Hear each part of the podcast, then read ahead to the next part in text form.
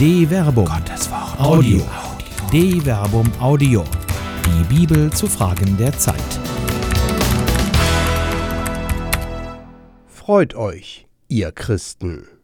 Freude als Signum des Christentums von Till Magnus Steiner. Es gibt sie, diese unerlösten Christen.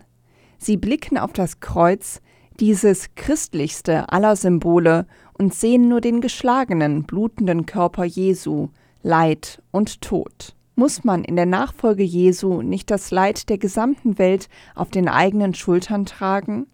Ja und nein, denn das Evangelium ist Freude, wie das Motto des fünften Panamerikanischen Missionskongresses nochmal betont hat. Christliche missionarische Existenz bedeutet, mit der verwandelnden Kraft und mit der Freude des Evangeliums in der Welt präsent zu sein.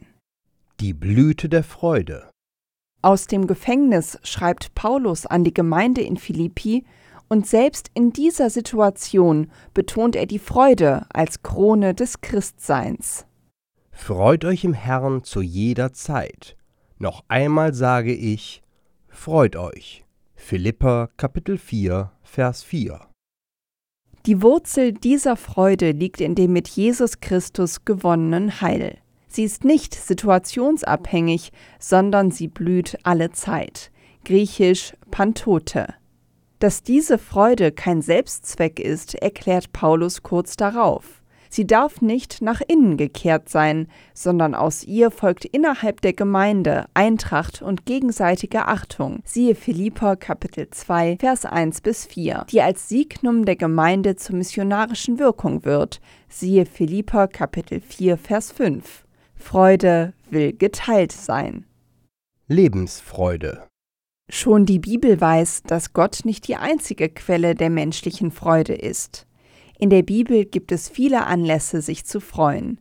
Geschenke, Hochzeiten, Wiedersehen, Liebe und nicht zuletzt der Alkohol erfreuen das Herz der Menschen. Auch die weltlichen Freuden sind Gott gewollt.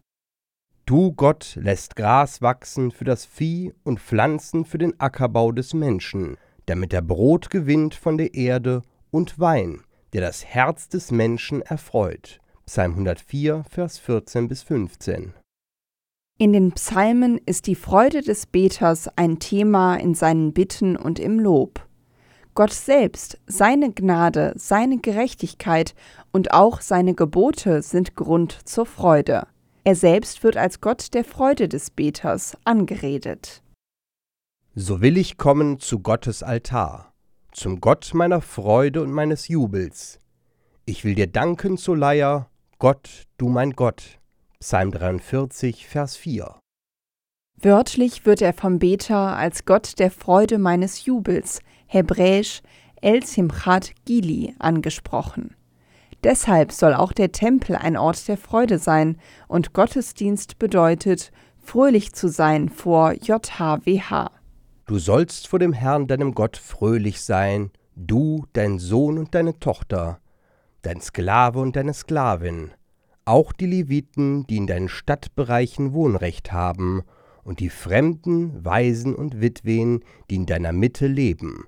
Du sollst fröhlich sein an der Stätte, die der Herr dein Gott erwählen wird, indem er dort seinen Namen wohnen lässt. Deuteronomium Kapitel 16, Vers 11. Gott ist nicht nur ein Grund zur Freude, sondern das Alte Testament geht auch davon aus, dass er selbst sich freut. Der Herr dein Gott ist in deiner Mitte, Jerusalem, Israel, ein Held, der Rettung bringt. Er freut sich und jubelt über dich. Er schweigt in seiner Liebe, er jubelt über dich und frohlockt, wie man frohlockt an einem Festtag. Zenphania, Kapitel 3, Vers 17. Darum gilt Adeste fideles, leti triumphantes. Nun freut euch, ihr Christen, singet Jubellieder. Eine Produktion der Medienwerkstatt des katholischen Bildungswerks Wuppertal Solingen-Remscheid. Autor Till Magnus Steiner, Sprecher Jana Turek und Marvin Dillmann.